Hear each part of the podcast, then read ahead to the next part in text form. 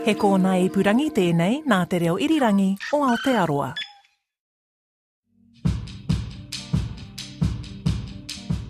E aku whakataitai ki te whenua e aku i horei nau mai rā ki te ahika. He hōtaka tēnei hei whakawhānui ake i ngā kaupapa o te ao Māori. We are back with the award-winning series He Kākano Ahau Season 2, Wawatatia. Presenter Kahu Kutia is in Te Upoko o Wellington with Jayden Rurawhe, co-director of the show He Tangata. And she joins Kauae Raro, a collective of artists based in Whakatane who look at decoloniality as a means of engaging with their ancestral knowledge. Anei te hōtaka o He Kākano Ahau, Reclamation. May we boundlessly dream of possibilities beyond our wildest imaginations. I dream of a world where we can be our fluid selves. May we weave communities of support, compassion, and active solidarity. I dream of a world where we can come together. May we walk into a future that is connected and thriving for all. I dream of a world where Māori people have got our land back. Where Takatapui can be free. Where Indigenous knowledge is recognised. And as we heal Te Taiao, we naturally heal ourselves. My name is Kahu Kutia, and this is He Kākano Ahau, Season 2. Piki mai, kake mai. Nā taonga tuku iho, nā tohu tohu i waihotia e rātou mā. There is so much guidance and so many lessons in the knowledge that we have inherited from our tipuna. In the last episode, we really heard about some of the ways that our mātauranga can be healing and empowering. But I'm left thinking about all the gaps. All those things that were intentionally destroyed as a result of colonisation. They were lost before our kaumatua had the chance to pass them on. So here we are, sifting through archives and cupboards at the back of Nan's house, going out and asking all of our pakeke these questions, acting like detectives as we try to get closer to all of the things that our tipuna knew. When so much of our culture has been lost, it's totally understandable that we would want to protect what we have left. But a culture also needs to grow and innovate, and that's the work that really excites me. This episode is about the reclamation of the knowledge of our tipuna, and we're going to meet just a few of the people doing that important mahi. I wanted Takatapui to, to come home within themselves. And taking it to exciting new places. Can we shed some of these British oppressive cuffs we have on our sexuality? Just so you know, this episode does contain some kōrero about sex, so maybe don't listen with your nan or your children, unless you want a whole lot of questions. Car smells like chicken. We're off to see some of my mates. Well, I say mates. Let's go meet my friends I've never met in person before. my internet friends. Let's go.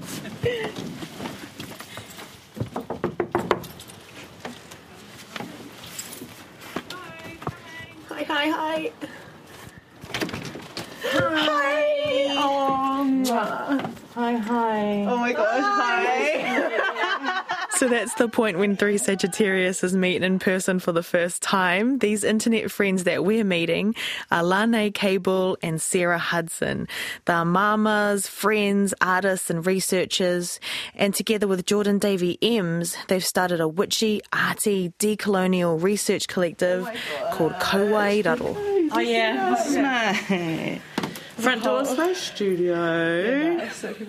I've been following Kauae Raro on Instagram for quite a while and just watching in awe as they make all of these amazing paints and dyes and beautiful art objects, all with materials found in the Taiao. Oh, yeah. When I walk into Sarah's house, I really don't know where to look.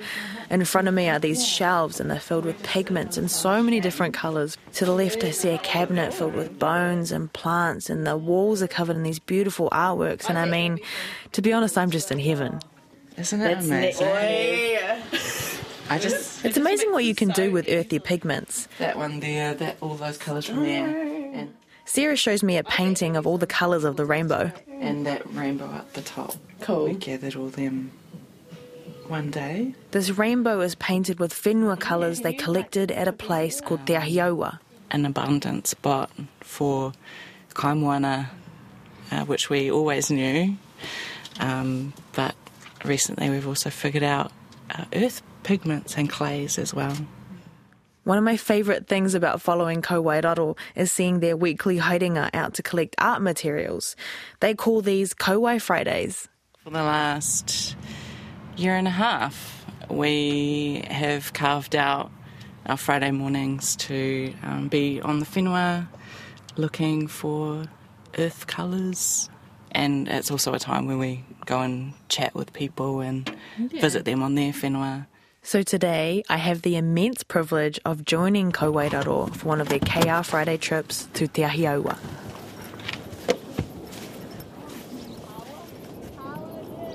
Te is on the road that leads you all the way out along the east coast. We're about 10 minutes west of Opotiki. The Waiotahi River finds the tidal mouth here and flows out to sea. It can be really peaceful, even though there are some pretty massive trucks speeding by um, every few minutes. And, well, other trucks, other milking trucks. Being here on this beach is a big throwback for me. I used to come here to collect pipi with my whānau when I was a kid. I can remember digging my toes into the soft sand right in front of us, playing with the little tiny crabs, climbing up the orange banks of clay. Lane has similar memories. Yeah, collecting pipis after going to the rodeo. Yeah. Um, my dad making us get in when it's like freezing cold in winter and being like, oh, do we have to, Dad? Because I used to do, I'm hungry. yeah. When Kauae Raro first started these weekly trips, it really was just a bit of a hobby, but it's evolved to be so much more than that. What do we call Yeah, it? This it's is our research. um, Research and art practice. this is just our cultural practice now. Yeah. We just s- carve out a Friday morning to practice. So partly KR Friday missions are for collecting raw materials to work with in their art. Every time we gather, we make paint. Uh, we keep a raw sample, and we um, make dye as well, like a textile stain. And But that. Also catalogue everything they collect, and that's the research bit. even though we mostly gather and harvest in our own rohe, if we are ever out and about, it's finding out who are the people of that spot and acknowledging them in our records. When you're going to a new place, do you have a process of like learning about that place before you go there or Definitely when it comes to the names, eh, I think that's something that we try to do every time we go somewhere is like making sure that we're giving it its correct name, like its original name. And like Ohope, there's different places we go to, like Ihukatia, which people probably know is like Port Hope. no, oh. Te Horohoro is another place in Ohope that we go to. Shark Hole, that's um, Te Kopu or Te Ururoa, those, those names, and remembering them and making sure that you keep saying them. Yeah. Yeah.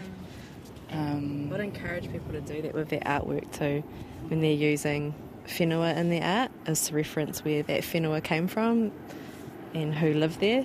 because I think that that it acknowledges those resources, but also brings it back to like this is a this is a Maori material. We're Maori, contemporary Maori artists extending this really long lineage of of creators who have used this material. Um, so, yeah, show show your whakapapa, show your work, mihi to them, and the whenua, yeah.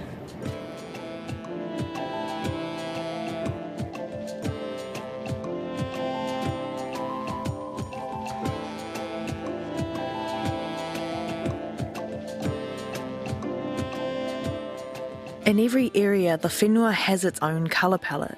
We've come to Te Ahiaua looking for orange, but Sarah's also got her fingers crossed for a um, little bit of green pigment. Lane's lined up a little workshop with some Ngāti Ao Kaumatua. so I need, we need some material to make some paint with them. It doesn't take too long to find our orange. Yeah, that's the one. Do you want to feel how smooth it is? It's like kind of slippy. Ah, yeah.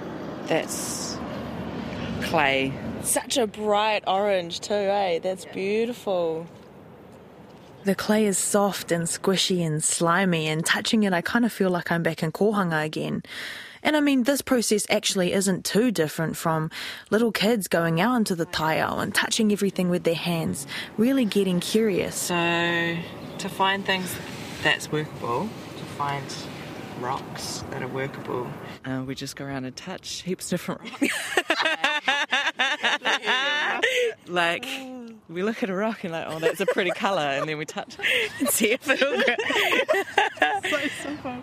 so simple and so fun, but Lane and Sarah do have a specific goal in mind. If we can grind it by hand to a fine enough powder that we can then turn into a smooth paint.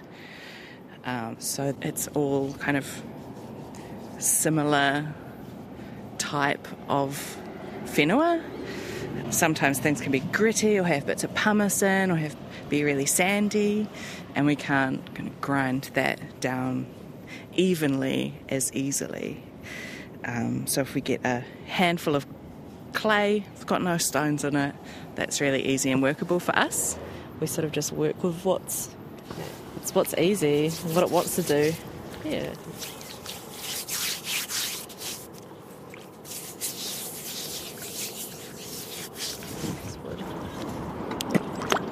Sarah's actually got like a, some kind of bone right now. I've got a bone because um, to save my fingernails from scratching on all rocks, I can scratch my bone on the rock and to see if it's soft or hard.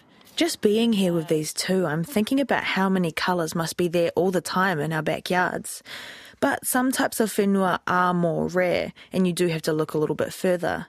Kokowai is one of them. Kokowai is iron rich earth. It's this beautiful red ochre that's often found in volcanic areas. And it, it was used by our tupuna as an art making material, ceremony, it's a rongoa, so sunblock, keep the sandflies off for painting. There was also like, beautiful practices of adornment, so like makeup, um, painted cheeks, foreheads, lips, bodies, whole bodies. Sometimes you can see kapahaka rōpū have a red. Sometimes that's kokowai. Sometimes it's house paint. Sometimes it's acrylic. I didn't know anything about kokowai before I saw it pop up in Lane and Sarah's mahi, but it's always been a really significant resource for Māori. Yeah, like it's always listed as like quite a bit as like trading. So that'll be like trading um, harakeke, da da da, kukawai. And we're like, okay, but where is this kukawai that you're talking about? Yeah.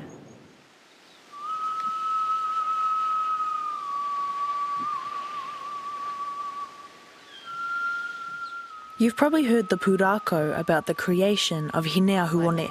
She was our first person, first human. The first Yeah. wahine made by Tane from the red earth at Kurawaka.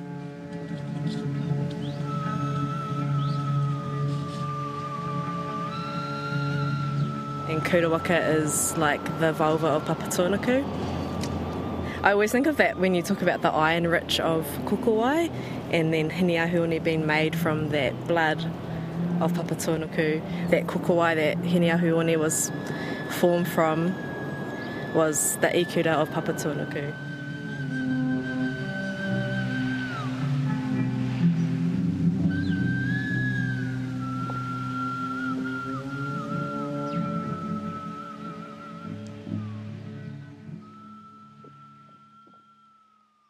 As well as getting down on the taiao, the Kauae Raro Collective also do things like combing through old books, listening to purako, scouring through old government documents that list trade resources, all in the hopes of rediscovering a new piece of knowledge. That's how they found some really solid kōrero about kokowai in their rohe. we were on this motire and we weren't completely sure if there was colour there or particular colours. Like we were, I was hoping for reds and stuff, but not no expectation. Sort of went there with like whatever. If we find something that's pretty cool, and then we got there and got to a particular place, and there was just like the most beautiful reds, and like the quality of it was just like it was so beautiful. It was so red that we cried. I cried. I was like, so it was a moment. It was beautiful.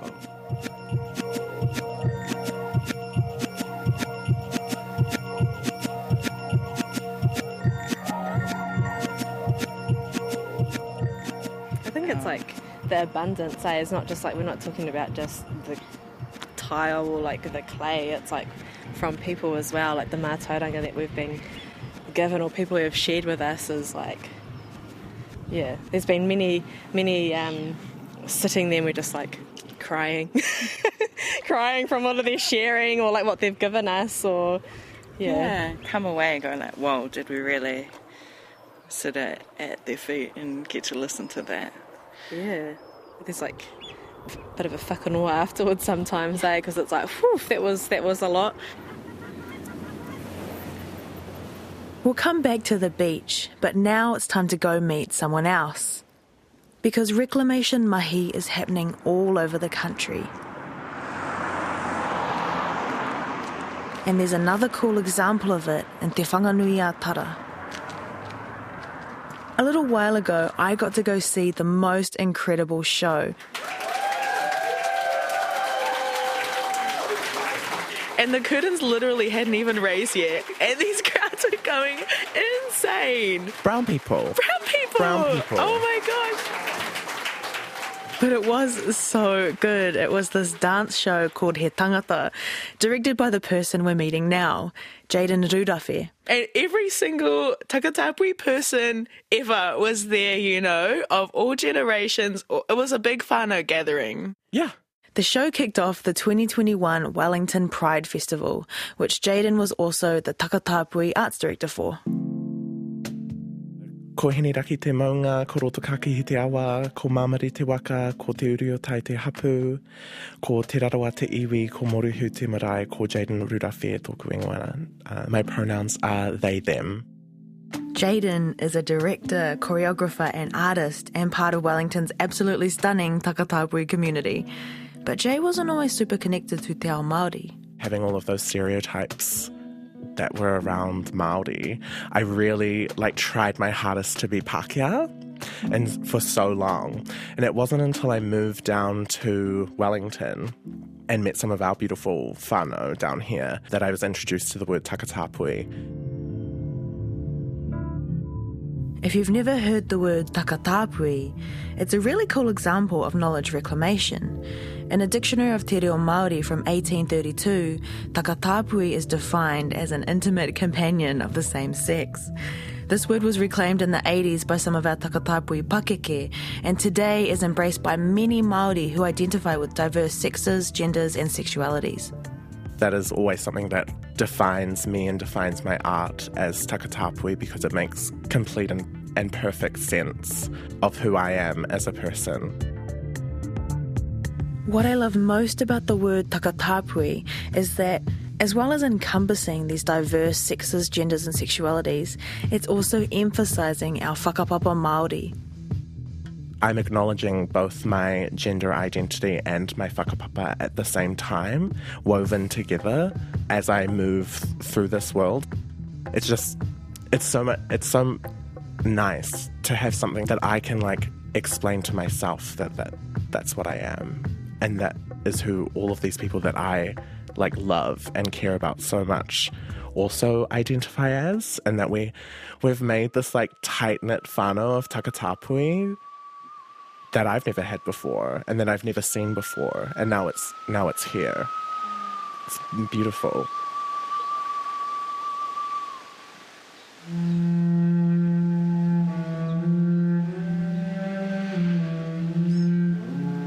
Tangata was co-directed with Paris Alwood, and maybe the best part for me was the karanga by local kaiwaiata and one of our favourite witchy aunties, Te Kahurere Moa, calling to Takatapui to take their place on the marae once again. We know that there are these colonised whakaaro about sexuality that have really influenced how some of our people see Takatapui tanga. And these days, unfortunately, many Takatapui do still feel out of place on their own marae. But of course, Takatapui have always been here. The very existence of this word gives us a clue of that. There are taonga and museums here and overseas depicting Takatapui stories. We only have to look to the Pacific, where we see so many diverse, queer, indigenous identities to know the truth. But along with colonisation came Christianity and the idea that heterosexual and cisgender were the only two ways to be. The, the whole reason that we don't have our stories is because of colonisation. I had to show colonisation because that's an important part of our whakapapa.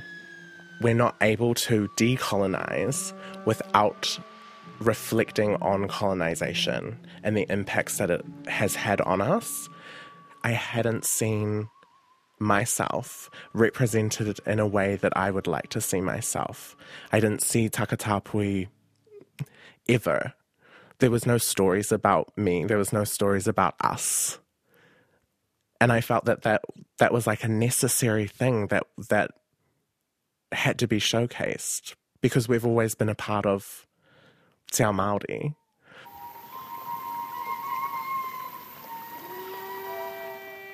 being in that room seeing he tangata was honestly one of the most healing experiences for me and everyone else in the audience. It was tense and emotional, but tender and inspiring. It really brought something home for me that I've been thinking about a lot lately. That the work that we do has two parts to it. Yes, we need to investigate, criticize, and bring down all of these harmful structures that we know originate in colonizer whakaaro, things like homophobia and transphobia, which are not natural within Te Ao Māori. But the work of fighting every day can be really draining. So we also need to make sure we have space and time for the things that replenish us.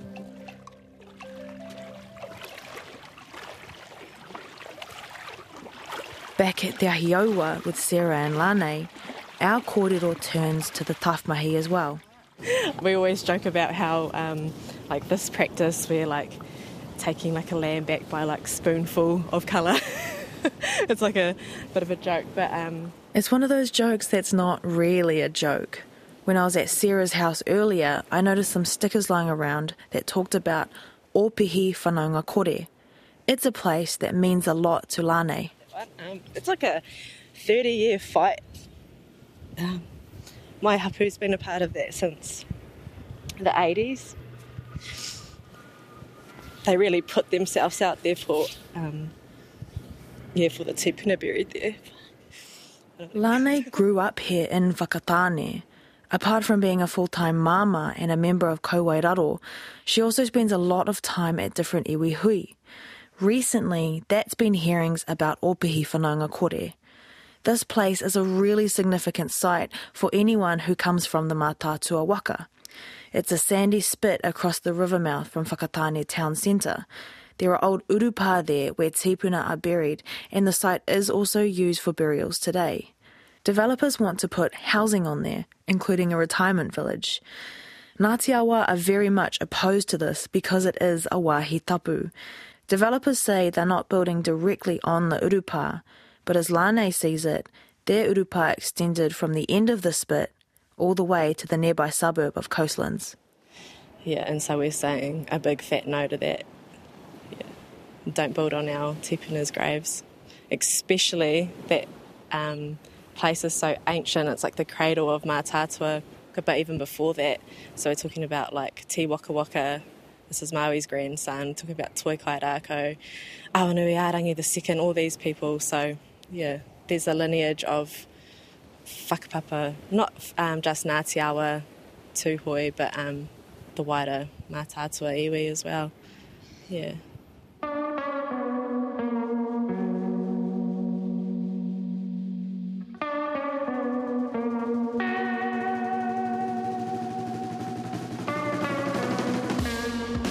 You can hear in Lane's voice how hard this stuff is, but like so many others, she is determined to keep fighting. For her, there is only one right outcome. Uh, it's actually that simple. It's like land back, give us our land back, let us be able to be kaitiaki of our tupuna that are buried there. Leave them be. Don't disrupt the ambience or the tapu of that place.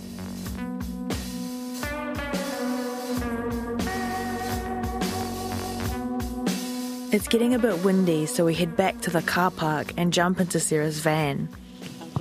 seats down. We pick up right where we left off. And when we talk about land back, we're talking about water back, we're talking about ceremonies back, we're talking about our sexuality back, our bodies back. Kauae Raro's latest art project is an exercise in reclaiming Māori sexuality and bodies, exploring this question. Can we shed some of these British opp- oppressive kind of um, cuffs we have on our sexuality and play?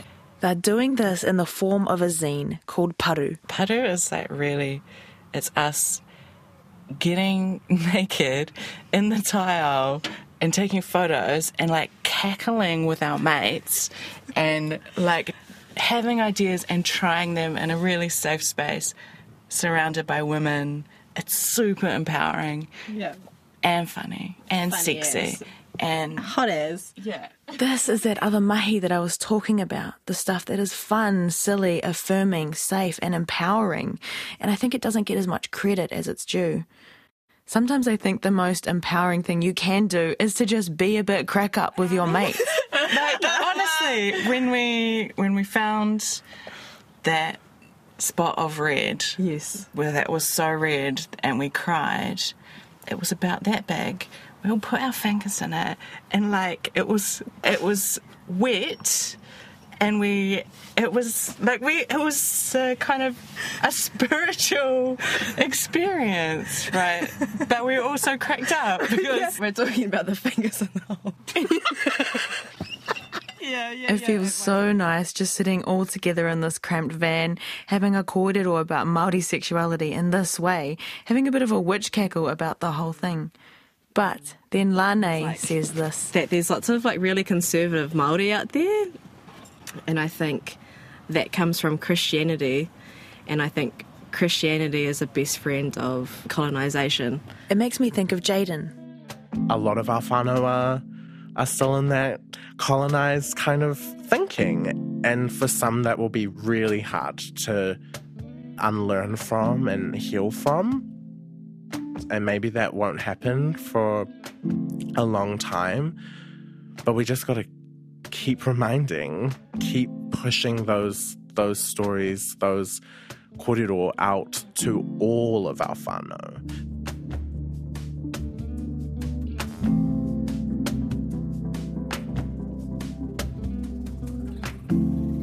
What might our world be like if Takatapui babies could grow up seeing themselves actually really reflected in their culture?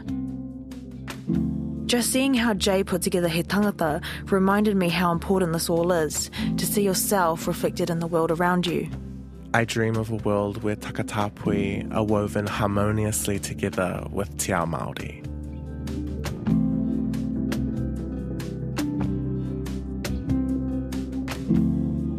And back in our cramped van at Te Hiowa, Lane and Sarah also have big dreams. I dream of our mātauranga being accessible to all Māori, being connected to your hapu and your marae. I dream of land back, yeah, like we said before, ceremonies back, mātauranga back. I dream of a world where Indigenous knowledge is recognised in a meaningful way.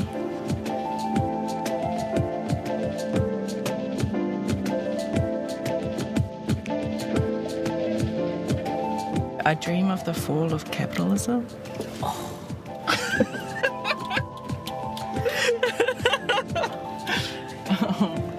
yeah, hard because I think once that crumbles, then Indigenous we get to rise again.